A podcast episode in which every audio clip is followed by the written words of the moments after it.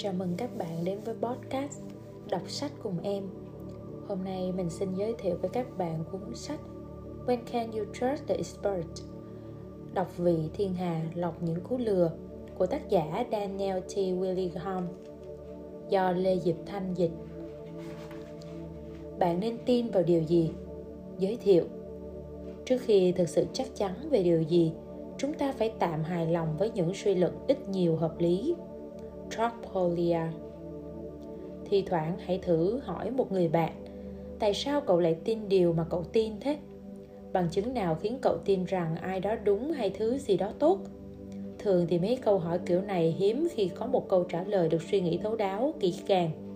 Thay vào đó, các bạn nhận được sẽ chỉ là sự nín thinh và mấy cái nhau mày. Phần lớn mọi người đều nghĩ niềm tin của mình được định hình bởi lý lẽ và suy luận nên khả năng cao là bạn của bạn sẽ thấy bị xúc phạm đôi chút khi nghe thấy câu hỏi trên. Nhưng thực tế là niềm tin của chúng ta được nuôi dưỡng bởi nhiều nguồn khác nhau, chứ không chỉ bằng lý trí và chứng cứ. Đúng vậy, chúng ta bị thuyết phục bởi những chứng cứ vững vàng được gắn kết thành các luận điểm thỏa mãn những quy tắc logic.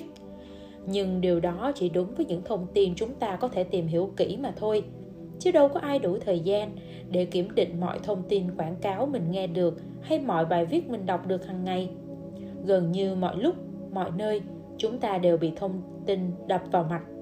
Cứ nghĩ đến sự phổ biến của các màn hình tv mà xem. Tại các cổng sân bay trong các nhà hàng trong các phòng chờ trong bưu điện thậm chí trong cả thang máy khách sạn.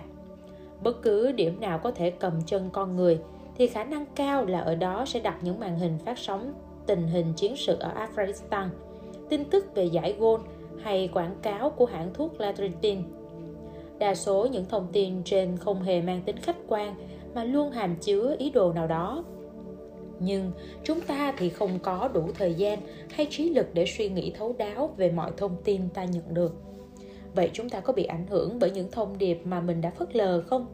Khi đứng xếp hàng ở ngân hàng để chờ giao dịch, Tôi thấy một chiếc tivi màn hình lớn đằng sau người thu ngân, phát sóng kênh độc quyền của ngân hàng đó. Quảng cáo xuất hiện với hình ảnh một chiếc xe con chạy dọc theo con đường quê ở New England, khiến thảm lá thô vàng tung bay. Tôi rơi vào trạng thái mơ màng, nghĩ ngợi về những con núi ở Berkshire. Tôi không chú tâm vào chiếc xe, nhưng tôi sẽ vẫn bị tác động đúng không? Nếu dịp tới tôi cần mua xe, thậm chí là 4 năm sau đi nữa, thì có lẽ khả năng tôi chọn mua mẫu xe này sẽ cao hơn vì tôi đã xem quảng cáo về nó. Liệu tôi có đi vay tiền mua xe ở ngân hàng này luôn thay vì bỏ công đi khảo giá để được hưởng mức lãi suất tốt nhất không nhỉ? Liệu thái độ của tôi có thể thay đổi dù tôi không nhận thức được không? Điều này khá là khó chấp nhận, nhưng các nghiên cứu tâm lý học trong vòng 50 năm qua đã chỉ ra rằng câu trả lời là có. Tất nhiên là thi thoảng tôi cũng chú ý tới những thông tin này nhưng không phải nghe được gì tôi cũng tin ví dụ như khi đọc tờ Montezon hay *Weekly Standard, tôi ý thức rất rõ mỗi tạp chí đều có quan điểm chính trị nhất định và tôi luôn cố tự nhắc mình rằng thông tin có thể bị cắt xén hoặc các sự việc đã bị lái theo quan điểm đó khi nghe tổng thống iran phát biểu, tôi nhớ lại lần ông ta phủ nhận sự tồn tại của cuộc thảm sát holocaust, cuộc diễn chủng Do Thái, do Đức Quốc xã gây ra hồi Thế chiến thứ hai. Nên tôi thận trọng với bất cứ quan điểm nào của ông ta đưa ra. Khi tôi tập trung lắng nghe thông tin, liệu tôi có thể nhận ra được các thiên kiến hay đánh giá được mức độ tin cậy của nguồn tin không? Ở một chừng mực nào đó thì có, nhưng không phải là hoàn toàn. Theo như những gì tôi nói, thì dường như chúng ta đều bị biến thành những con rối. Không, tệ hơn ấy chứ chúng ta bị thao túng một cách có hệ thống bởi những thế lực vận hành bên ngoài sự nhận thức của chúng ta hoặc giả như ta có thể nhận ra chúng thì chúng cũng nằm ngoài tầm kiểm soát nói như vậy thì hơi quá, nhưng cũng chẳng khác sự thật là bao. Cuốn sách này sẽ chỉ cho bạn cách đánh giá các ý tưởng, ý kiến mới để hạn chế khả năng bạn bị những chứng sai lệch thuyết phục. Tỷ lệ vàng. Biết người biết ta trong trận tầm thắng. Bước đầu tiên để bảo vệ bản thân khỏi những kẻ thuyết phục ẩn mình là nhận ra chúng. Tôi sẽ bắt đầu bằng ví dụ có thể được coi là lạ lùng nhất hình dáng của thứ lưu trữ thông tin có khả năng tác động đến việc bạn có đặt niềm tin vào thông tin đó hay không? Chuyện này có hơi phức tạp nhưng các công thức toán đằng sau nó thì khá đơn giản. Tôi và bạn đều chịu ảnh hưởng bởi một con số. Con số chi phối những thứ mà chúng ta cho là đẹp và đáng để chúng chú ý được liên tục. 1,618 chính xác hơn là 1,618 033 9887 nhưng tôi sẽ dùng dạng bút rút gọn thôi. Về bản chất thì con số này chẳng có gì khác biệt. Nhưng khi xuất hiện trong vai trò một tỷ lệ thì nó lại vô cùng quan trọng. Và cách đơn giản nhất để hiểu được con số này là quan sát hình chữ nhật trong hình 1.1 tỷ lệ độ dài của cạnh B trên cạnh A là 1,618 và những hình chữ nhật có tỷ lệ này thường được coi là thẩm mỹ hơn những hình chữ nhật khác. So với khoảng 30 hình chữ nhật có tỷ lệ khác nhau, hầu hết mọi người đều chọn đây là hình đẹp nhất. Chính nhờ vai trò thẩm mỹ quan trọng này, 1,618 được gọi là tỷ lệ vàng. Các nhà nghiên cứu cũng đã phát hiện ra tỷ lệ này trong các công trình kiến trúc kinh điển. Ví dụ như mặt tiền của đền thờ Parthenon tại Hy Lạp có chiều dài và chiều rộng tuân theo tỷ lệ vàng. Tương tự với đại kim tự tháp Giza, nếu ta vẽ một hình tam giác như trong hình, một cạnh vuông kéo từ tâm đến đỉnh của kim tự tháp, cạnh vuông còn lại kéo ra đến cạnh đáy của kim tự tháp và cạnh huyền của tam giác trùng với mặt dốc, thì tỷ lệ chiều cao của một mặt chia cho nửa chiều dài đáy có sai số dao động khoảng 1% so với tỷ lệ vàng. Tỷ lệ vàng cũng được tìm thấy ở những tác phẩm nghệ thuật có kích thước nhỏ như bố cục các nhân vật trong các bức họa của Da Vinci hay cấu tạo cây vĩ cầm của nhà Stradivari danh giá. Tại sao tỷ lệ này được coi là tiêu chuẩn của cái đẹp trong nhiều nền văn hóa và xuyên suốt nhiều thế kỷ? Một giả thiết khá hợp lý là do tỷ lệ này thường được thấy trong tự nhiên. Và đúng như vậy, tỷ lệ vàng cũng được tìm thấy trong tỷ lệ cơ thể người và tỷ lệ khuôn mặt, đặc biệt là các khuôn mặt được cho là đẹp. Nếu coi khoảng cách từ rốn đến bàn chân là một đơn vị, thì chiều cao của một người thường tương đương 1,618 đơn vị. Một số tỷ lệ vàng ở cơ thể người bình thường còn xuất hiện ở khoảng cách từ đầu ngón tay, khuỷu tay, chia cho khoảng cách từ cổ tay đến khuỷu tay. Khoảng cách từ vai đến đỉnh đầu chia cho chiều dài của đầu. Khoảng cách từ rốn đến đỉnh đầu chia cho khoảng cách từ vai đến đỉnh đầu khoảng cách từ rốn đến đầu gối chia cho khoảng cách từ đầu gối tới gót chân tất nhiên, mỗi cá nhân sẽ sở hữu những tỷ lệ vàng khác nhau, nhưng khi lấy trung bình tỷ lệ ở nhiều người thì ta thu được tỷ lệ vàng. Và những người có tỷ lệ chuẩn thì thường được người khác đánh giá là có cơ thể cân đối. Điều tương tự có đúng với khuôn mặt, nhưng mối liên hệ giữa tỷ lệ khuôn mặt với sự ưa nhìn dễ thấy hơn rất nhiều. Một khuôn mặt được coi là ưa nhìn không chỉ cần có đôi mắt hay khuôn miệng đẹp, các tỷ lệ trên khuôn mặt cũng cần phải cân đối nếu ai đó có khoảng cách giữa hai mắt quá gần hoặc quá xa thì cũng sẽ không được coi là đẹp nữ diễn viên Jessica Alba người được công nhận là rất đẹp không chỉ có nụ cười tỏa nắng và đôi mắt hút hồn mà còn có tỷ lệ giữa các nét trên gương mặt tuyệt đối khớp với tỷ lệ vàng Tỷ lệ vàng được quan sát thấy trong tự nhiên có dạng stone ốc. Để hiểu được nguyên lý này, bạn cần có một nền tảng cơ bản về toán học. Tỷ lệ vàng lần đầu được mô tả bởi nhà toán học thế kỷ 20 Leonardo Fibonacci. Có thể bạn từng nghe tới dãy số Fibonacci rồi. Dãy số bắt đầu với số 0 và 1. Sau đó tôi sẽ cộng hai số cuối trong dãy để ra số tiếp theo, nghĩa là 0 cộng 1 bằng 1 giờ dãy số là 011. Tương tự như vậy, tôi cộng hai số cuối trong cùng dãy là 1 cộng 1 bằng 2. Dãy được viết tiếp là 0, 1, 1, 2. Cứ tiếp tục như thế và dãy số sẽ là 0, 1, 1, 2 3 5 8 13 21 34 55 89 144 vân vân. Nếu lấy tỷ lệ của hai số liên tiếp, các giá trị sẽ tịnh tiến đến tỷ lệ vàng. Giờ giả sử tôi vẽ các hình vuông với cạnh có độ dài bằng các số trong dãy Fibonacci, nghĩa là các hình vuông sẽ có cạnh bằng 1, 1, 2, 3, 5, vân vân. Các hình vuông sẽ được xếp cạnh nhau để tạo thành một hình chữ nhật. Ta có thể tạo ra một hình xoắn ốc bằng cách nối các đỉnh với nhau của các hình vuông này. Đây được coi là đường cong Fibonacci và thường được gặp trong tự nhiên, ví dụ như các loài vỏ sò như ốc anh vũ hay trong đường vân của các loại hoa như hoa hướng dương hay hoa cúc. Hình xoắn ốc cũng xuất hiện trong các loài thực vật khác như súp lơ trắng. Bông cải xanh Romanesco, một giống la giữa súp lơ xanh và trắng thì dễ thấy hơn. Dãy số Fibonacci cũng xuất hiện trên một cách tinh vi hơn trong các kiểu xếp lá của nhiều loại thực vật. Ví dụ, trong hình cây cao su, theo hướng từ ngọn cây đi xuống, bắt đầu ở chiếc lá đầu tiên, chúng ta có thể vẽ ra ba vòng quay theo chiều kim đồng hồ, đi qua năm lá và kết thúc ở chiếc lá mọc thẳng bên dưới chiếc lá đầu tiên. Nếu đi theo chiều ngược chiều kim đồng hồ thì ta chỉ cần hai vòng quay. Chắc các bạn còn nhớ 2, 3, 5 là các số Fibonacci liên tiếp. Cách sắp xếp lá như vậy rất phổ biến trong tự nhiên. Lời giải thích cho giá trị thẩm mỹ của tỷ lệ vàng có vẻ khá rõ ràng. Chúng ta thường bị cuốn hút bởi các vật tuân theo tỷ lệ vàng và tỷ lệ này thường xuyên xuất hiện trong tự nhiên. Nhưng tỷ lệ vàng thì liên quan gì tới khả năng thuyết phục? Nhà thơ vĩ đại của thế kỷ 19 John Cage đã kết All on the Grandson Arm, chiếc bình cổ Hy Lạp, bằng những dòng thơ Chân là Mỹ, Mỹ là chân, là tất cả những gì ngươi biết trên đời, là tất cả những gì mà ngươi cần biết. Kate hóa ra là một nhà tâm lý học đại tài. Chúng ta có vẻ đẹp, Mỹ với sự thật, chân. Khi nhìn thấy một thứ gì đó có hình thức đẹp, chúng ta cho rằng nó cũng sở hữu những phẩm chất tốt khác, bao gồm cả tính xác thực. Trong bộ môn ký hiệu học, bộ môn nghiên cứu các ký hiệu, người ta gọi đây là một dấu hiệu, giống như đỏ có nghĩa là nóng và xanh dương có nghĩa là lạnh. Vẻ đẹp nghĩa là sự thật.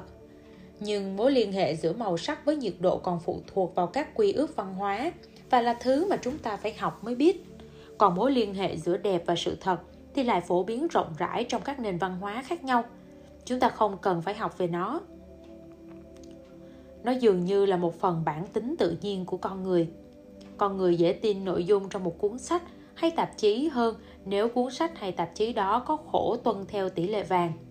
Sách dành cho trẻ em có thể hình vuông, tương tự với sách nghệ thuật hay sách nấu ăn, nhưng có tới 95 sách phi giả tưởng non-fiction được xuất bản với tỷ thước có số size dao động trong khoảng 2% so với tỷ lệ vàng. Với các loại tạp chí thì có con số này là hơn 90%. Tỷ lệ vàng chắc chắn có tác động mạnh và cực kỳ tinh vi với tính thuyết phục. Hay đáng lẽ ra đã làm như vậy nên không phải vì vấn đề nho nhỏ, lý thuyết tỷ lệ vàng chỉ là thứ vớ vẩn. Một vài con số thống kê tôi vừa trích dẫn ở đây hoàn toàn không đúng sự thật. Nhiều của nghiên cứu đã cho các đối tượng, người thường hoặc nghệ sĩ và nhà thiết kế chuyên nghiệp lựa chọn những hình chữ nhật họ cho là đẹp trong một loạt hình khác có kích cỡ khác nhau. Thực tế thì không phải ai cũng chọn hình chữ nhật có tỷ lệ vàng. Một nghiên cứu khác thì xem xét kích thước của 565 bức họa chữ nhật từ các tác giả nổi tiếng. Và các nghệ sĩ này không hề ưu ái khung tranh có kích cỡ tuân theo tỷ lệ vàng hơn những kích thước khác. Tỷ lệ trung bình thực ra lại là 1,34. Và những vật tự thể tự nhiên như cơ thể người, khuôn mặt hay vỏ sò đều có tỷ lệ đa dạng. Không phải cái gì đẹp nhất cũng tuân theo tỷ lệ vàng. Nhưng những con số thống kê về kích thước của sách hay tạp chí cũng hoàn toàn là bịa đặt. Một số hiện tượng liên quan tới tỷ lệ vàng có thật nhưng không đáng kể. Không đáng kể bởi vì những ví dụ khớp với những tỷ lệ vàng thường được nhấn mạnh, còn những ví dụ không khớp thì bị gạt đi. Tại sao lại đi phân tích đền thờ Parthenon chứ không phải là đền Pantheon? Tại sao lại chọn kim tự tháp Giza mà không phải là kim tự tháp Khafi? Tại sao lại không đo đạc đấu trường La Mã, đền Taj Mahal, cung điện Abraha hay tháp Eiffel? Hơn nữa, những tác phẩm phức tạp như đền thờ Parthenon hay bức tranh bữa tối cuối cùng có quá nhiều chi tiết để lựa ra các số đo cho tỷ lệ mong muốn thì quá dễ rồi. Tôi xin lỗi vì đã bắt đầu cuốn sách này bằng một cú đánh trời giáng như vậy. Một phần cũng là do tôi muốn tìm người đồng cảm. Lần đầu nghe về tỷ lệ vàng, tôi đã bị chơi một phố đau điếng. Tỷ lệ vàng không thú vị vì nó đúng. Nó thú vị vì quan niệm đó vẫn tồn tại và tiếp tục mê hoặc người ta. Mặc dù nó đã được công nhận là sai và vì thế nó là một ví dụ thực tiễn cho nội dung chính của cuốn sách này. Biết được nên tin vào điều gì đâu phải dễ. vấn đề. Người ta tin vào rất nhiều thứ, thiếu căn cứ khoa học. Một đồng bạc đem đến may mắn. Người ngoài hành tinh thường xuyên ghé thăm trái đất hay các dự đoán chiêm tinh học có tỷ lệ chính xác hơn mức ngẫu nhiên. Rất nhiều niềm tin tương tự, dù không có cơ sở nhưng vô hại. Có thể chúng ta làm tốn kém ít tiền hay thời gian, nhưng ta thấy chúng hay và thú vị. Và dù sao thì ta cũng không coi trọng chúng lắm. Nhưng những niềm tin không có cơ sở liên quan tới giáo dục thì cần được quan tâm hơn. Vì chi phí thời gian và tiền bạc phải bỏ ra có thể là rất lớn, hoặc tệ hơn, những niềm tin lệch lạc này có thể khiến các học sinh phải trả giá bằng chính sự học của mình. Các công cụ khoa học có thể giúp ta nhận biết các phương pháp hoặc tài liệu thực sự hỗ trợ việc học chúng ta không thể liều lĩnh để linh cảm hay hy vọng dẫn dắt việc dạy và học khi có thể tiếp cận những nguồn thông tin tốt hơn. Nhưng dù các công cụ khoa học được áp dụng đều đặn, bản thân sản phẩm vẫn thường bị lờ đi hoặc bị bóp méo bởi những người chỉ nghĩ đến tiền. Thử đi, lấy đi lý thuyết về phong cách học tập làm ví dụ nhé. Theo như lý thuyết này thì những người khác nhau có phong cách học tập khác nhau. Chúng ta có thể xác định được phong cách của từng người điều chỉnh cách dạy sao cho phù hợp với phong cách đó để việc học trở nên dễ dàng và hiệu quả hơn. Ví dụ, một trong những lý thuyết phổ biến về phong trào cách học cho rằng một số người tiếp thu tốt nhất bằng cách nhìn, người học thị giác, một số cách khác bằng nghe, người học thính giác và một số bằng cách thực hành, người học vận động. Lý thuyết này đã tồn tại ít nhất là 25 năm và từng được kiểm chứng trong các thí nghiệm khoa học nói thẳng ra là việc kiểm tra lý thuyết này cũng khá đơn giản. Thứ nhất, chọn 100 người bất kỳ và xác định xem họ là người học thị giác hay thích giác. Ta sẽ bỏ qua người học vận động cho đơn giản. Thứ hai, tạo ra các tài liệu hình ảnh hay âm thanh tương tự nhau. Ví dụ, đối tượng tham gia có thể nghe một câu chuyện, thính giác, hay xem trình chiếu hình ảnh thị giác với cùng một nội dung. Thứ ba 50 người sẽ được nhận tài liệu theo đúng phong cách học của mình và 50 người sẽ sử dụng tài liệu còn lại. Thứ tư, ngày tiếp theo, kiểm tra từng người về nội dung đã được học. Nếu lý thuyết về phong cách học là đúng, những người sử dụng tài liệu theo phong cách học của mình sẽ nhớ tốt hơn. Những thí nghiệm tương tự như trên đã được thực hành nhiều lần và không có kết quả nào chứng minh quan niệm này là đúng.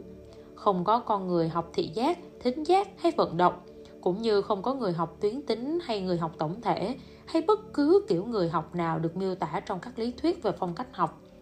ấy thế mà, nếu bạn tìm kiếm cụm từ phong cách học tập trên mạng, bạn sẽ không thể tìm thấy dù chỉ là một tuyên bố vắng tắt mang tên học thuật nào phủ nhận độ chính xác của ý tưởng thú vị mà hóa ra lại sai bét này. Thay vào đó, bạn sẽ tìm thấy gần 2 triệu kết quả. Bạn sẽ tìm thấy gần 2.000 cuốn sách trên Amazon. Bạn sẽ thấy cụm từ này được đề cập trong đề cương của hàng nghìn khóa học tại các trường đại học. Và bạn sẽ thấy hàng trăm hàng ngàn sản phẩm hứa hẹn sẽ cải thiện kết quả học tập theo từng phong cách nhất định. Mà để biết được phong cách của từng người, bạn cũng cần mua thêm cuốn sách mà họ bán hay tham dự hội thảo mà họ tổ chức. Cái giá phải trả cho lý thuyết phong cách học này có vẻ như chỉ là tiền bạc và thời gian. Một số người thì lo ngại thay cho những giáo viên cảm thấy mình nên quan tâm hơn tới phong cách học vì có vẻ như đa số giáo viên cứ dạy thôi chứ không để tâm đến chúng lắm. Còn cái giá phải trả cho những niềm tin dựa trên các bằng chứng khoa học sai lệch khác thậm chí còn lớn hơn. Thử xem ví dụ này nhé. Khoảng trước năm 1920, cách dạy học cho trẻ nhỏ có vẻ khá rõ ràng. Bạn bắt đầu bằng cách dạy chúng đọc các âm của từng chữ hay tổ hợp chữ vần. Trong 25 năm đầu của thế kỷ 20, một lý thuyết khác về việc đọc bắt đầu nổi lên. Về bản chất, lý thuyết đó cho rằng trẻ em nên được dạy đọc theo cách mà người lớn vẫn đọc. Người lớn thì đọc toàn bộ, từ hay thậm chí là cả cụm từ cùng một lúc. Cứ quan sát mắt của người đang đọc thì bạn biết, bạn sẽ thấy họ không nhìn chăm chăm vào một từ, mà thường chỉ dừng lại một vài lần khi đọc lướt toàn bộ dòng. Người lớn thường đọc thầm, cách này thì nhanh hơn so với đọc thành tiếng, và người lớn thì chỉ đọc cái gì mà họ thích. Trẻ em ngược lại, được dạy đọc từng âm một, không phải cả từ, thành tiếng chứ không phải bằng mắt, và đọc các sách vở lòng nhàm chán chứ không phải các tài liệu thú vị. Theo phương pháp nổi tiếng lúc bấy giờ mang tên gọi nhìn nói hay toàn từ, trẻ em được khuyến khích ghi nhớ toàn bộ từ. Những cuốn sách hướng dẫn cách đọc chỉ dùng một danh sách từ nhất định. Học sinh được khuyến khích đoán nghĩa của những từ mà mình không biết dựa trên ngữ cảnh và tranh minh họa. Người ta cũng nhấn mạnh rằng phương pháp học thuộc ngữ âm ghi nhớ từng chữ và từng âm tương ứng vô cùng nhàm chán và chỉ khiến học sinh cảm thấy ghét đọc. Ngược lại, phương pháp toàn từ thì để trẻ em tiếp xúc với những cuốn sách thực sự với những câu chuyện mà chúng có thể hiểu và cảm thấy đồng cảm, chứ không chỉ là các tài liệu lý thuyết. Phương pháp toàn từ thống trị giáo dục Mỹ trong suốt những năm 1930 và 1940. Có hai yếu tố có lẽ đã khiến các nhà giáo dục nghi ngờ tính hiệu quả của hướng tiếp cận này. Thứ nhất, ngôn ngữ viết tiếng Anh là một hệ thống dựa trên âm thanh, biểu thanh, chứ không phải dựa trên nghĩa. Ba chữ cái D, O và G không mang ý nghĩa gì cả. Chữ cái biểu thị âm thanh. Nếu điều này không đúng, vậy thì nếu tôi cho bạn xem một từ không quen thuộc lắm, ví dụ như Mielesta, bạn sẽ không chỉ lơ mơ về nghĩa của từ này, mà còn không biết nó được phát âm như thế nào. Và vì ngôn ngữ vẫn viết dựa trên âm thanh, dạy đọc bằng phương pháp bỏ qua âm thanh có vẻ rất mạo hiểm. Thứ hai, lý thuyết này khuyến khích việc dạy đọc dựa trên cách đọc của người trưởng thành. Một mặt, bạn có thể thấy lập luận này khá chặt chẽ. Nếu muốn học gì đó, hãy tìm người thật giỏi và cố gắng bắt chước họ. Nhưng mặt khác, lấy gì để đảm bảo rằng các chuyên gia đã làm như vậy khi họ mới chập chững vào nghề? Một cầu thủ bóng rổ chuyên nghiệp không cần phải nghĩ về các kỹ thuật giữ bóng hay di chuyển chân bởi vì người anh ta đã thành thục rồi. Anh ta sẽ nghĩ về các đòn tấn công và chiến thuật. Nhưng người mới chơi thì cần tập trung vào cái cơ bản. Bắt chước một người đọc chuyên nghiệp chưa hẳn là một chiến thuật hay với những người mới tập đọc. Vào năm 1955, cuốn sách Why Johnny Can Read Tại sao Johnny không biết đọc được xuất bản. Tác giả lập luận rằng nếu không dạy các âm đi kèm với chữ cái thì nghĩa là chưa thực sự dạy đọc. Cuốn sách này đã phản đối phương pháp toàn từ một cách kịch liệt và không khoan nhượng. Nó nhanh chóng trở thành đầu sách bán chạy. Tuy nhiên, nó lại phản hứng chịu vô vàng đánh giá tiêu cực từ các nhà làm giáo dục. Các giáo sư nghiên cứu về việc đọc cho biết rằng cuốn sách chỉ đưa ra những thông tin sai lệch và tác giả thì đơn giản là đã hoàn toàn nhầm lẫn. Trong những năm tiếp theo, tranh cãi về việc nên dạy đọc như thế nào lên để cao trào và sau này được gọi bằng cái tên quen thuộc, cuộc chiến dạy đọc. Vào năm 1961, tập đoàn Carnegie đã mời một học giả ra soát lại tất cả bằng chứng khoa học để rút ra kết luận cho câu hỏi cách dạy toàn từ hay cách dạy dựa trên ngữ âm ưu việt hơn. Jenny Char, một giáo sư trường đào tạo sau Đại học ngành giáo dục của Harvard, đã được chọn để thực hiện đánh giá này. Trong cuốn sách xuất bản năm 1967 của mình, bà đã khẳng định các nghiên cứu cho thấy phương pháp sử dụng ngữ âm vượt trội hơn. Nghe vậy chắc rõ rồi nhỉ? Giáo dục đã đi trịch hướng trong một thời gian ngắn. Thực ra thì cũng tới 30 năm gì đó. Nhưng khoa học đã kịp thời ra tay giải cứu. Vì vậy, có lẽ các bạn cũng như tôi sẽ nghĩ giai đoạn sau năm 1967, phương pháp toàn từ sẽ bị vứt vào sọt rác. ấy vậy mà hóa ra chúng ta lại nhầm. Quan điểm cơ bản nằm sau cách đọc toàn từ một lần nữa lại nổi lên vào giữa những năm 1980, được đổi tên thành toàn ngữ. Nhưng về căn bản thì lý thuyết này vẫn vậy. Dạy học bằng ngữ âm giết chết niềm vui thích và thực sự không cần thiết. Học đọc cũng tự nhiên như học nói vậy. Chỉ cần để bọn trẻ tiếp xúc với những tư liệu chuẩn xác, chúng sẽ tự học được. Cuộc chiến dạy đọc lại bùng nổ. Một số quận và thậm chí là bang, tiêu biểu là California, đã thực hiện chương trình giảng dạy dựa trên phương pháp dạy đọc toàn ngữ. Vào năm 1997, Quốc hội đã yêu cầu Bộ Giáo dục thành lập hội đồng các chuyên gia về dạy học để rà soát các nghiên cứu khoa học về việc hướng dẫn dạy đọc.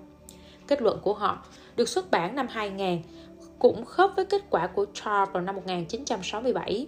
Hướng dẫn ngữ âm là một phần thiết yếu của quá trình học đọc. Không có nó, một vài trẻ có thể tự tìm ra các âm tương ứng và các chữ tổ hợp chữ, nhưng một số trẻ khác thì không. Và những trẻ này rồi sẽ ghét học đọc, thậm chí có một số trẻ còn bị gắn mát là chứng khó đọc Giai đoạn đầu của cuộc chiến dạy đọc có thể hiểu được một số người thai ngán ra ý tưởng sai lệch về việc hướng dẫn dạy đọc. Vì nó nghe cũng hay nên người ta đã thử. Chuyện nó có thể tồn tại ngừng ấy thời gian khoảng 30 năm trước khi các bằng chứng khoa học tác động tới dư luật và chính sách công thì khó hiểu hơn. Nhưng thật khó có thể chấp nhận được khi sai lầm tương tự lại lặp vào những năm 20 năm sau, châm ngòi cho giai đoạn của hai cuộc chiến dạy đọc. Khi khoa học được đem ra giải quyết các vấn đề giáo dục một cách cẩu thả và dối trá, có lẽ đối tượng phải gánh chịu thiệt hại lớn nhất là những đứa trẻ khuyết tật. với tư cách là phụ huynh của một bé mắc hội chứng Edward, còn được gọi là trisomy 18. Bản thân tôi đã có kinh nghiệm xương máu về chuyện này. Rất nhiều khuyết tật về các chứng chức năng hỗ trợ sự phát triển của trẻ vẫn chưa có cách chữa trị hiệu quả và các bậc phụ huynh thì cảm thấy tuyệt vọng. Họ sẵn sàng, thậm chí sốt sắng, thử các liệu pháp chữa trị thay thế chưa được kiểm chứng. Bất cứ cách gì có thể có tác dụng, bất cứ phương pháp nào thắp lên chút hy vọng.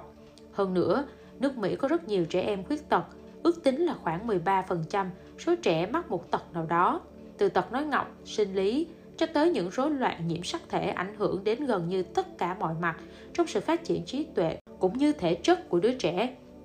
Những bậc thầy lừa đảo tất nhiên sẽ tới những chỗ có tiền và cha mẹ của trẻ mắc chứng tự kỷ, viết tắt là ASD, là con mồi ưa thích của họ.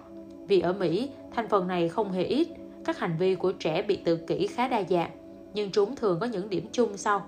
Thứ nhất, gặp khó khăn trong giao tiếp, bằng lời nói cũng như hành động, ví như chỉ tay ra hiệu. Thứ hai, gặp vấn đề trong các mối quan hệ xã hội, đặc biệt là trong việc tiếp nhận cảm xúc và suy nghĩ của người khác. Và thứ ba, có các hành vi lặp đi lặp lại, ví dụ như lặp lại một thói quen cứng nhắc hay các từ ngữ hành động.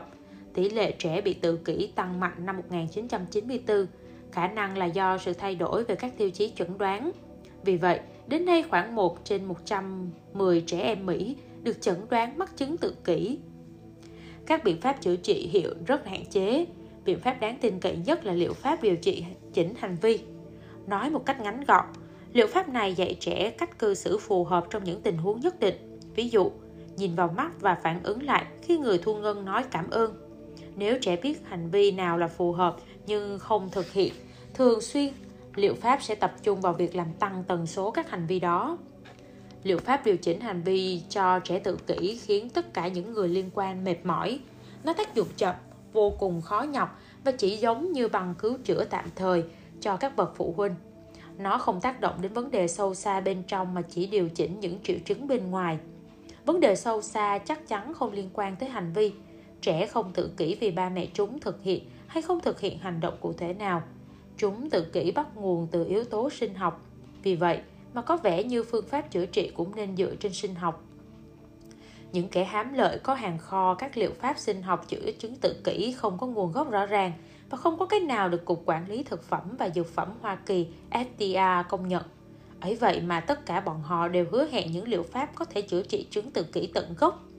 Cách rẻ nhất và an toàn nhất, nhưng tất nhiên là bất tiện nhất là sử dụng các loại vitamin và thực phẩm bổ sung hoặc các chế độ ăn kiêng nghiêm ngặt những liệu pháp khác có giá trên trời, ví dụ như liệu pháp oxy bội áp.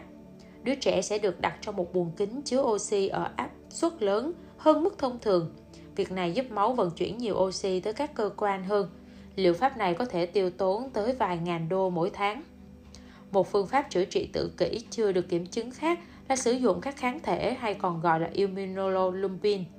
Phương pháp này được, được kiểm chứng và sử dụng để điều trị bệnh bạch cầu và S Liệu pháp này tốn tầm 10.000 đô la Mỹ. Điều đáng quan ngại hơn cả việc tốn kém tiền bạc là chúng có thể gây ra một số tác dụng phụ tiềm ẩn. Liệu pháp oxy bội áp có thể tạo áp lực lên phổi, tim và các cơ quan khác. Sử dụng immunoglobulin có thể dẫn đến sốt cao, đau đầu, viêm màng não hoặc sốc phản vệ. Những ông bố bà mẹ kia đang làm gì vậy? Tại sao họ lại để con mình chữa trị bằng các liệu pháp chưa được kiểm chứng đó? Thật ra thường thì các phương pháp chữa trị nghe có vẻ kỳ quái. Khi đã cạo bỏ vết vỏ bên ngoài, lại có sự chặt chẽ nhất định. Có tồn tại những số liệu chứng minh chứng viêm não xuất hiện ở trẻ tự kỷ. Số liệu trên nằm trong một số nghiên cứu được xuất bản trên tạp chí danh tiếng Annals and Neurology do một nhóm nghiên cứu tại Đại học John Hopkins thực hiện. Lợi ích của liệu pháp oxy bội áp và immunoglobulin là làm giảm chứng viêm. Vì vậy, hai phương pháp này là có cơ sở. Nếu là một bậc phụ huynh đang được tư vấn về những liệu pháp trên, nhiều khả năng bạn sẽ được giới thiệu về nghiên cứu chứng minh chứng viêm não xuất hiện ở trẻ tự kỷ. Điều mà bạn không được người ta cho biết là các nhà nghiên cứu cũng đã tiên liệu được việc nên những tên lang băm sẽ chớp ngay cơ hội dùng nghiên cứu này làm cơ sở cho các phương thuốc chữa tự kỷ. Vì vậy, ở trên web của mình, họ đã giải thích kết quả nghiên cứu theo cách dễ hiểu hơn – kèm theo một lời cảnh báo cứng rắn nghiêm cấm sử dụng các kết quả này. không có bất cứ đề xuất nào việc sử dụng các loại thuốc kháng viêm cho bệnh nhân mắc chứng tự kỷ. Trang web thậm chí còn chỉ mặc đọc tên immunoglobulin và khẳng định rằng cơ chế giảm viêm của nó không cho bất kỳ hiệu quả đáng kể nào. Khi đọc về các phương pháp chữa trị tự kỷ mới lạ, chúng tôi bị thôi thúc bởi suy nghĩ tôi không phải tin ngốc tôi không tin vào những điều không có cơ sở khoa học. Và dĩ nhiên, các bậc phụ huynh thì khác. Các giáo viên và các nhà cầm quyền cũng không hề ngốc. Như tôi đã nói, phương pháp mà họ nghĩ là hiệu quả thật ra cũng có sự hợp lý nhất định. Những người ủng hộ phương pháp toàn ngữ đã đúng khi chê các bài tập phát âm là nhàm chán. Và quan điểm học đọc theo cách của người lớn mới nhìn qua cũng khá đáng tin cậy những kẻ kinh doanh các phương pháp chữa trị tự kỷ chưa được kiểm chứng này có thể vin lấy một vài nghiên cứu khoa học nổi tiếng nào đó, làm bệ đỡ và cần phải có kiến thức khoa học tinh vi mới được nghiên cứu nào đó bị diễn giải sai. Mày mò đủ sâu để phát hiện ra các điểm sai đó có thể khó hơn bạn nghĩ nhiều đấy. Tại sao các giải pháp hiển nhiên lại không hiệu quả? Giả sử bạn là một bậc phụ huynh đang tìm kiếm phương pháp phụ trợ cho đứa con bị mắc chứng khó đọc của mình hoặc là một giáo viên tò mò về kế hoạch đưa chương trình toán mới vào giảng dạy cậu của quận, hoặc là một nhà quản trị giáo dục được mời tham gia một buổi hội thảo cuối tuần về hoạt động nhóm. Trong bất cứ trường hợp nào, người ta cứ thề thốt với bạn là chương trình của họ dựa trên các nghiên cứu khoa học. Nếu muốn biết thứ gì đó có thực sự dựa trên nghiên cứu khoa học hay không, thì bạn phải làm thế nào? Vâng dựa trên nghiên cứu khoa học có nghĩa là có người đã thực hiện một số nghiên cứu khoa học chính thống để đánh giá xem chương trình liệu pháp hay giải pháp đó có thực hiện đúng chức năng của nó hay không? Những nghiên cứu như vậy sẽ được xuất bản trên các tạp chí chuyên ngành, nên đó là sẽ là nguồn tin bạn dùng để tra cứu. Chỉ một việc làm rất đơn giản là tìm xem những nghiên cứu khoa học đó nằm ở đâu. Có khi sẽ cho bạn biết nghiên cứu nào chưa từng được thực hiện. Chỉ vậy thôi cũng đủ hữu ích rồi. Và may là nhờ có internet, việc tra cứu giờ tương đối dễ dàng. Tôi sẽ nói sâu hơn về vấn đề này ở chương 7 nhưng chỉ biết được các nghiên cứu liên quan có tồn tại hay không thôi là chưa đủ. Một minh chứng cụ thể cho trường hợp này là liệu pháp oxy bội áp đã có những bằng chứng chất lượng chính xác về chứng viêm não ở trẻ tự kỷ, cũng đã có những bằng chứng chất lượng chính xác chứng immunoglobulin có thể giảm viêm nhưng để hiểu lý do tại sao liệu pháp này chưa chắc đã có tác dụng, bạn cần phải có kiến thức chuyên sâu hơn hầu hết mọi người Tôi cũng biết lơ mơ là có vô vàng cơ chế khiến mô não bị viêm. Nhưng tôi tin mình chưa bao giờ thực sự nghĩ về nó. Có khi tôi cũng không biết viêm não không phải lúc nào cũng xấu. Hóa ra, đôi khi chứng viêm là dấu hiệu cho việc não đang tự phục hồi. Có khi tôi cũng không nghĩ tới khả năng có một yếu tố khác, Hay gọi nó là X, Gây ra những chứng kỹ và viêm não chỉ là phản ứng phụ. Lúc này chữa viêm não sẽ giống như tìm cách giảm sốt khi bạn bị cúm vậy nó sẽ không đuổi được virus đi bởi vì sốt là một triệu chứng chứ không phải nguyên nhân. Dưới đây là một ví dụ minh chứng sự cần thiết kiến thức chuyên sâu khi đánh giá tính khoa học của một vấn đề. Khi tôi tìm kiếm từ khóa chữa trị tự kỷ bằng Serotin trên Google Scholar, nền tảng dữ liệu các nghiên cứu khoa học thuật, tôi nhận được 2010 kết quả. Serotin là một hóc môn quan trọng trong quá trình tiêu hóa. Bài báo đầu tiên có tiêu đề là thiếu bằng chứng chứng minh tính hiệu quả của một liều serotonin nhân tạo với việc chữa trị tự kỷ và các chứng rối loạn phát triển diện rộng. Bài thứ hai có nhan đề khả năng ngôn ngữ và giao tiếp xã hội của bệnh nhân tự kỷ được cải thiện sau quá trình điều trị serotonin.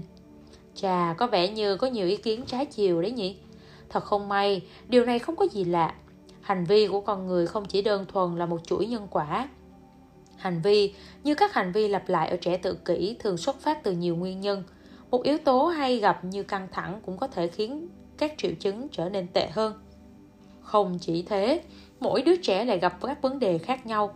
Thế nên, kể cả nếu serotonin có tác dụng tốt thật, thì chúng vẫn có thể xuất hiện trong nghiên cứu này nhưng lại không được đề cập trong nghiên cứu khác. Quan trọng hơn, chất lượng của các nghiên cứu cũng rất khác nhau có những cách thực hiện nghiên cứu khoa học tốt và cũng có những cách tồi. Chưa kể đến việc một nghiên cứu không nhất thiết phải hoàn hảo mới được xuất bản trên tạp chí khoa học. Vì vậy, việc bạn cần làm là đọc thật kỹ các nghiên cứu để xem những nghiên cứu sử dụng phương pháp luận tốt nhất có phải những nghiên cứu cho kết luận tích cực về serotonin không? Làm được như vậy đã khó lắm rồi, nhưng vấn đề vẫn còn khó hơn thế. Để biết nghiên cứu nào là tốt không phải dễ rõ ràng là có tồn tại những nguyên tắc làm nghiên cứu và cách dùng các con số thống kê. Tập thói quen nghĩ về những thứ này cũng sẽ đem lại những hiệu quả nhất định. Nhưng việc đánh giá chất lượng nghiên cứu còn đòi hỏi kiến thức về các nội dung cần có trong nghiên cứu khoa học có liên quan. Sau đây là một ví dụ đơn giản.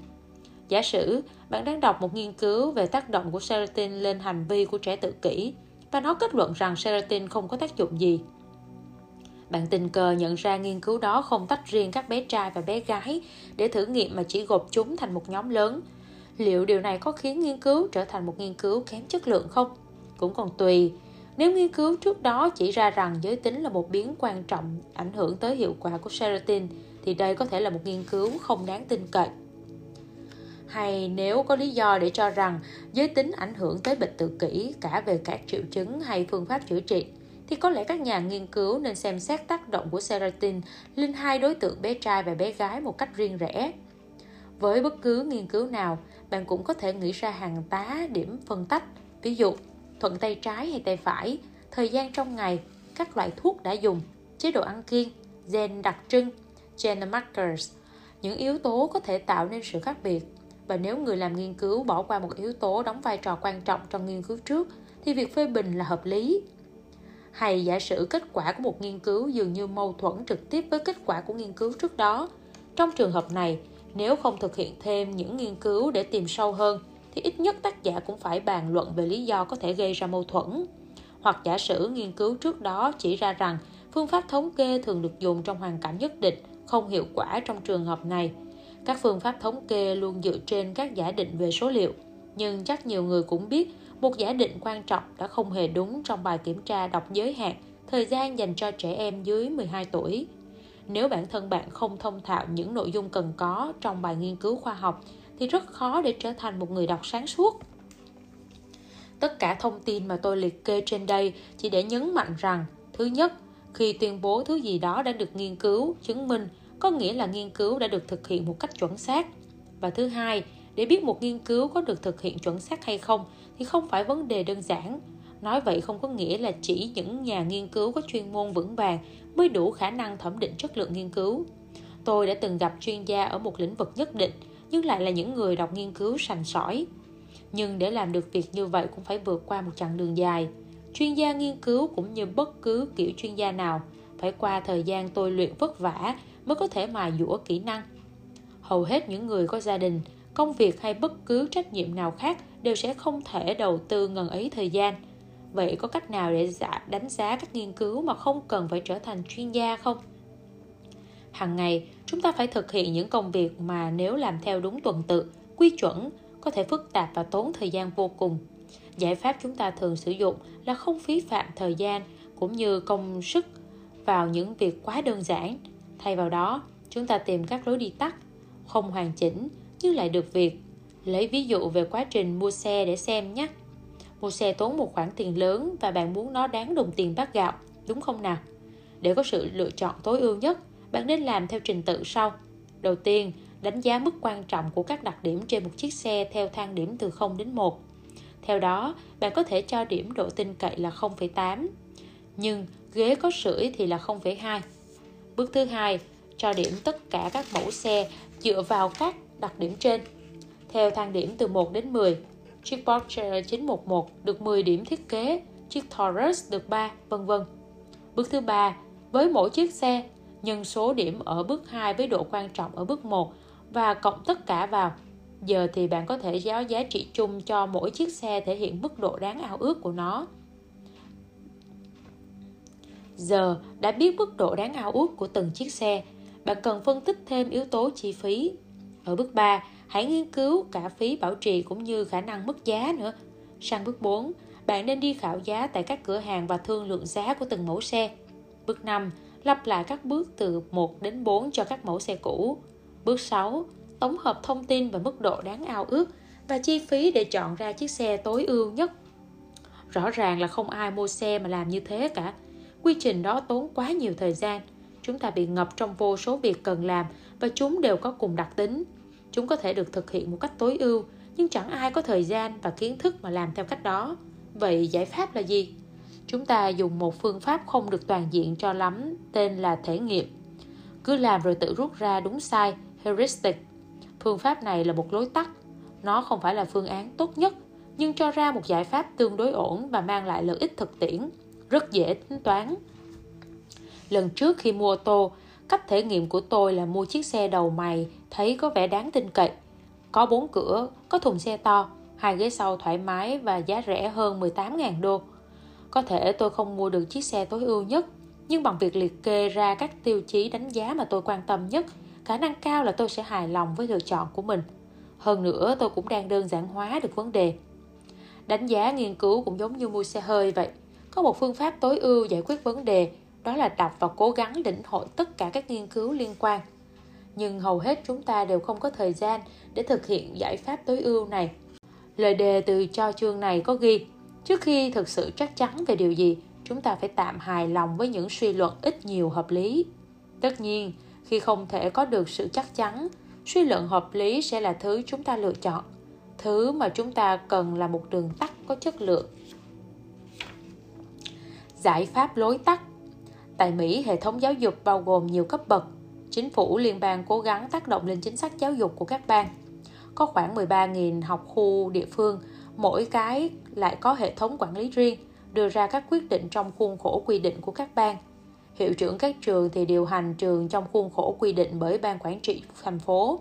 Giáo viên điều hành lớp học trong khuôn khổ quy định của hiệu trưởng. Nếu trên lớp học sinh không đủ thì cha mẹ sẽ cố gắng bổ trợ thêm.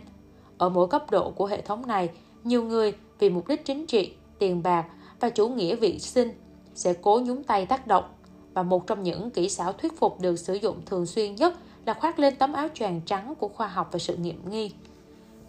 Nghiên cứu chỉ ra rằng tôi đã nói đường tắt là cách tốt nhất để đánh giá xem một nhận định có dựa trên cơ sở khoa học hay không. Nhưng trước khi giới thiệu lối tắt này, tôi cần thuyết phục bạn tin là nó hợp lý. Lý luận đằng sau lối tắt của việc mua xe thì khá rõ ràng. Ô tô có nhiều điểm đến mức bạn không thể đánh giá hết được, thế nên bạn chỉ tập trung vào những cái quan trọng nhất để lối tắt nghiên cứu được chặt chẽ, chúng ta cần làm rõ một số vấn đề. Đầu tiên, chúng ta cần hiểu những thứ như thế nào được cho là có tính thuyết phục. Tôi đã nói những người thử các phương pháp nghe có vẻ lạ kỳ, những người cho con mình vào buồng oxy bồi áp hay những người nghĩ rằng trẻ con học đọc bằng cách nhớ mặt chữ không hề điên và họ cũng không hề ngốc. Họ nhận thức được rằng những quyết định trên có rủi ro rất cao và tôi tin rằng họ đã tính toán kỹ càng khi đưa ra quyết định Thế nhưng, họ không nên dễ dàng bị thuyết phục rằng một phát kiến mới đã được khoa học chứng minh đến như vậy. Điều gì đã tác động đến việc tin hay không tin? Trong chương 1, tôi sẽ tóm tắt thành 50 nghiên cứu về chủ đề này và các bạn sẽ thấy thực ra trí não của chúng ta gài sẵn các lối tắt rồi. Một số đặc điểm nhất định của thông điệp được coi như chỉ dấu của sự thật. Ví dụ, thông điệp dài thường dễ tin hơn thông điệp ngắn. Có thể bạn không biết tâm trí bạn tập trung vào đặc điểm nào của thông điệp nhưng những người bán hàng các chính trị gia và những kẻ thao túng xã hội có hiểu biết thì có giờ là lúc bạn biết đến chúng và tôi sẽ đi sâu hơn trong chương 1.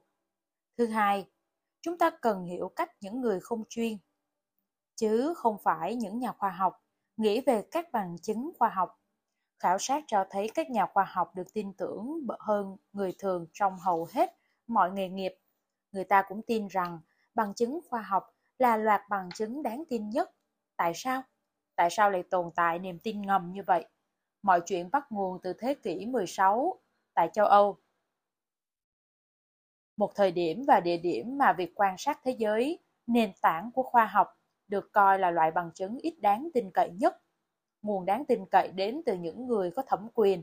Nếu kinh thánh hay một triết gia cổ, đặc biệt là Aristotle, mà đã nói thì chắc chắn là phải đúng.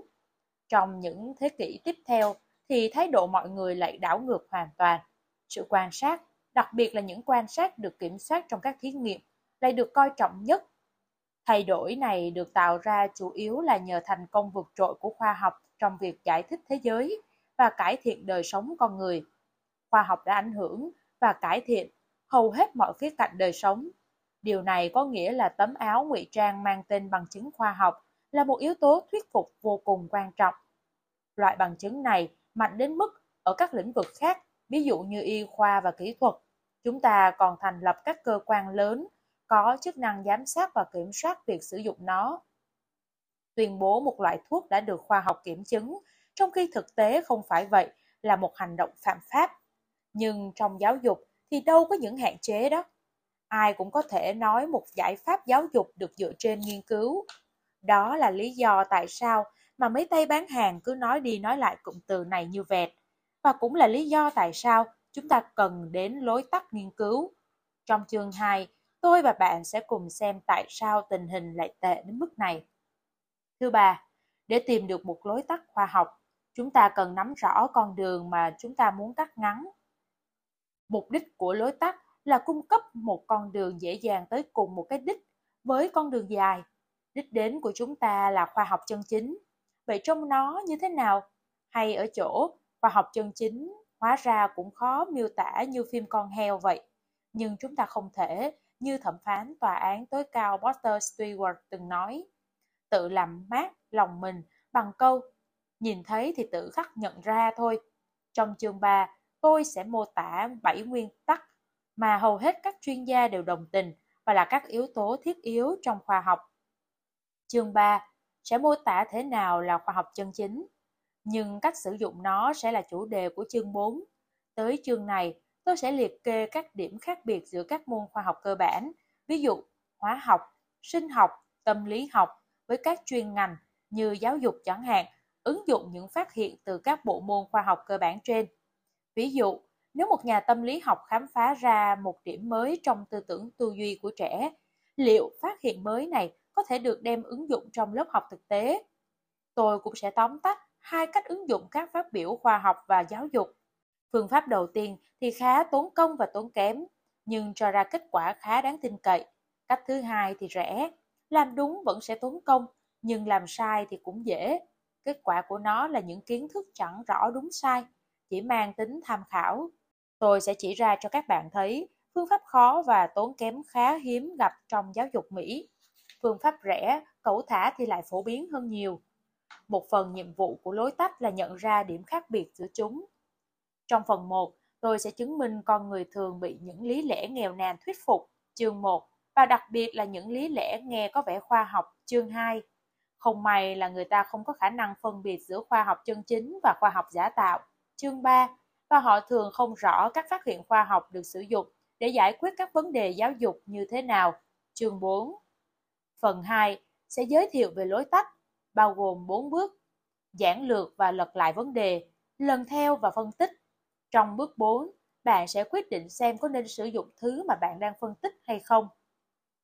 Giảng lược nghĩa là bóc trần quan điểm, gạt bỏ những ngôn từ chứa cảm xúc và những lớp vỏ dùng để che đậy các quan điểm khoa học thực sự đánh giá quan điểm ở dạng thuần nhất, giúp nhiều vấn đề dễ dàng trở nên sáng tỏ. Quan điểm thì đúng, nhưng bản thân nó vốn đã hiển nhiên. Kết quả được mong đợi thì mơ hồ, hay không một ai chỉ ra mối liên hệ giữa việc bạn cần làm và thứ cần được cải thiện. Lật lại vấn đề, đi sâu vào cách các kết quả được gắn bó thật mật thiết với lời hứa từ nhà cung cấp như thế nào. Ví dụ, nói thành phần của xăm bông là 90% không béo, sẽ khác với trong thành phần có 10% béo. Chúng ta sẽ nghiên cứu các phương thức người ta sử dụng để khiến các sản phẩm nghe hấp dẫn và cách bạn có thể nhìn thấu chúng. Lần theo có thể được áp dụng với không chỉ chính chương trình giáo dục mà còn với người sáng tạo ra nó. Hầu hết chúng ta đã dùng cách này rồi, nói đúng ra là còn lạm dụng nó. Trong bước này, chúng ta sẽ chú ý tới bằng cấp và động lực của người đang cố thuyết phục mình. Chúng ta dễ bị thuyết phục bởi những người hiểu biết và công tư phân minh. Thật không may, nếu bản thân chúng ta không có chuyên môn thì rất khó để đánh giá trình độ hiểu biết của một người khác. Do đó, chúng ta có xu hướng dựa vào bằng cấp chuyên môn. Chúng ta tin bác sĩ khi họ nói về thuốc thang và tin thợ điện khi họ nói về hộp cầu chì. Tất nhiên, bằng cấp chuyên môn có thể bị giả tạo, nhưng tôi sẽ giải thích vì sao ngay cả khi chúng là thật, bằng cấp vẫn không phải một chỉ dẫn đáng tin cậy. Trên thực tế, Dấu hiệu thể hiện uy tín thường được dùng này lại ít hữu dụng nhất. Phân tích Bước thứ ba của lối tách nghĩa là đặt câu hỏi xem tại sao người ta lại thuyết phục bạn tin vào điều gì đó. Chúng ta sẽ nghiên cứu hai chủ đề, sử dụng và không sử dụng, kinh nghiệm của chính bản thân bạn như thế nào và các phương pháp đơn giản để đánh giá nghiên cứu. Tôi sẽ chứng minh cho bạn thấy kinh nghiệm của bạn cũng quan trọng. Nếu các tuyên bố về một sản phẩm đi ngược lại với thông tin mà bạn có, thì chắc chắn nó có vấn đề. Nhưng kinh nghiệm của bạn thì đâu có hoàn toàn chính xác. Nếu nó lúc nào cũng đúng thì có cần các nghiên cứu khoa học làm gì nữa. Vậy nên, khi đã cùng đồng tình rằng niềm tin có sẵn của bạn quan trọng nhưng không mang tính nhất định, chúng ta cần phân biệt được lúc nào thì chúng đáng tin và lúc nào thì chúng có thể dẫn bạn đi chệch hướng. Phân tích cũng có nghĩa là áp dụng một số nguyên tắc đơn giản để đánh giá các tuyên bố khoa học. Mục đích của lối tắt là giúp bạn khỏi phải tốn thời gian đánh giá nghiên cứu. Vì vậy, chúng ta sẽ không nói quá chuyên sâu, nhưng có một vài nguyên tắc thực tiễn rất hữu dụng cho bạn. Sau khi đánh giá các giá trị khoa học của một ý tưởng, bạn cần quyết định xem có nên dùng nó hay không. Mặc dù ủng hộ việc sử dụng lối tắt, nhưng tôi không ủng hộ việc đưa ra quyết định vội vàng. Tôi cũng khẳng định là không nên áp dụng bất cứ chương trình giáo dục nào thiếu bằng chứng khoa học. Rồi các bạn sẽ thấy, hầu hết chúng đều thiếu cả. Điều mà tôi đang thuyết phục là hãy áp dụng các chương trình chỉ khi bạn đã nắm trong tay đầy đủ thông tin liên quan. Và đó là bước cuối cùng, tập hợp tất cả những gì bạn biết để có được bộ thông tin đầy đủ và đáng tin. Cuốn sách này sẽ đặc biệt hữu dụng trong hai trường hợp. Trường hợp thứ nhất là khi ai đó đã ra quyết định và bạn bị ảnh hưởng, chẳng hạn như phòng giáo dục quận quyết định áp dụng một chương trình học đọc mới vào bạn là giáo viên hoặc là phụ huynh trong quận. Hoặc có thể bạn là hiệu trưởng và được giao nhiệm vụ thông báo cho các bậc phụ huynh trong buổi học tới. Trong những tình huống đó, có người đã ra quyết định. Cuốn sách này sẽ cho bạn câu hỏi mà bạn nên đặt ra với người làm chính sách. Thường thì tất cả các câu hỏi sẽ có câu trả lời là các nghiên cứu đã chứng minh rồi, hoặc chương trình này được xây dựng bởi giáo sư này nọ tại. Điền tên một người đại học danh tiếng vào đây. Tôi sẽ giúp bạn nhận ra tại sao những câu trả lời này là chưa thỏa đáng và sẽ cho bạn câu hỏi hay hơn. Trường hợp thứ hai là khi bản thân bạn phải ra quyết định. Bạn là một phụ huynh đang tìm kiếm dịch vụ giáo dục bổ trợ cho đứa con phải vật lộn với môn toán. Bạn là một giáo viên được đề nghị giới thiệu phần mềm bản tương tác Interactive Whiteboard, một loại màn hình cảm ứng, để dùng cho toàn trường. Bạn là một hiệu trưởng đang cân nhắc xem có đáng bỏ nửa ngày làm việc để tổ chức một chương trình giáo dục về nạn bắt nạt học đường do hiệu trưởng trường khác giới thiệu không? Bạn là một thành viên ban quản trị trường học đang cân nhắc xem có nên đầu tư tiền cho tất cả các vị hiệu trưởng trong quận tham dự hội nghị quốc gia hay không. Trong tất cả các trường hợp trên, luôn có những sản phẩm được bán và bạn cảm thấy không chắc chắn về giá trị giáo dục của nó. Cuốn sách này sẽ giúp bạn biết nên hỏi câu gì và thế nào là câu trả lời hay. Cuốn sách sẽ không biến bạn thành chuyên gia phân tích nghiên cứu một cách thần kỳ được đâu. Và đúng như vậy, mục đích của cuốn sách là giúp bạn đánh giá được các nghiên cứu dù không có kiến thức chuyên môn. Phương pháp tôi giới thiệu là không hoàn hảo, như tất cả các phương pháp tự đánh giá khác. Bạn có thể áp dụng chúng mà vẫn rút ra kết luận sai. Nhưng tôi có thể đảm bảo rằng dù trình độ phân tích nghiên cứu của bạn đang ở đâu, cuốn sách này có thể sẽ giúp bạn đặt ra những câu hỏi chuẩn xác hơn về nền tảng nghiên cứu đằng sau những thông tin mà bạn muốn được cung cấp, giúp bạn có được quyết định sáng suốt hơn.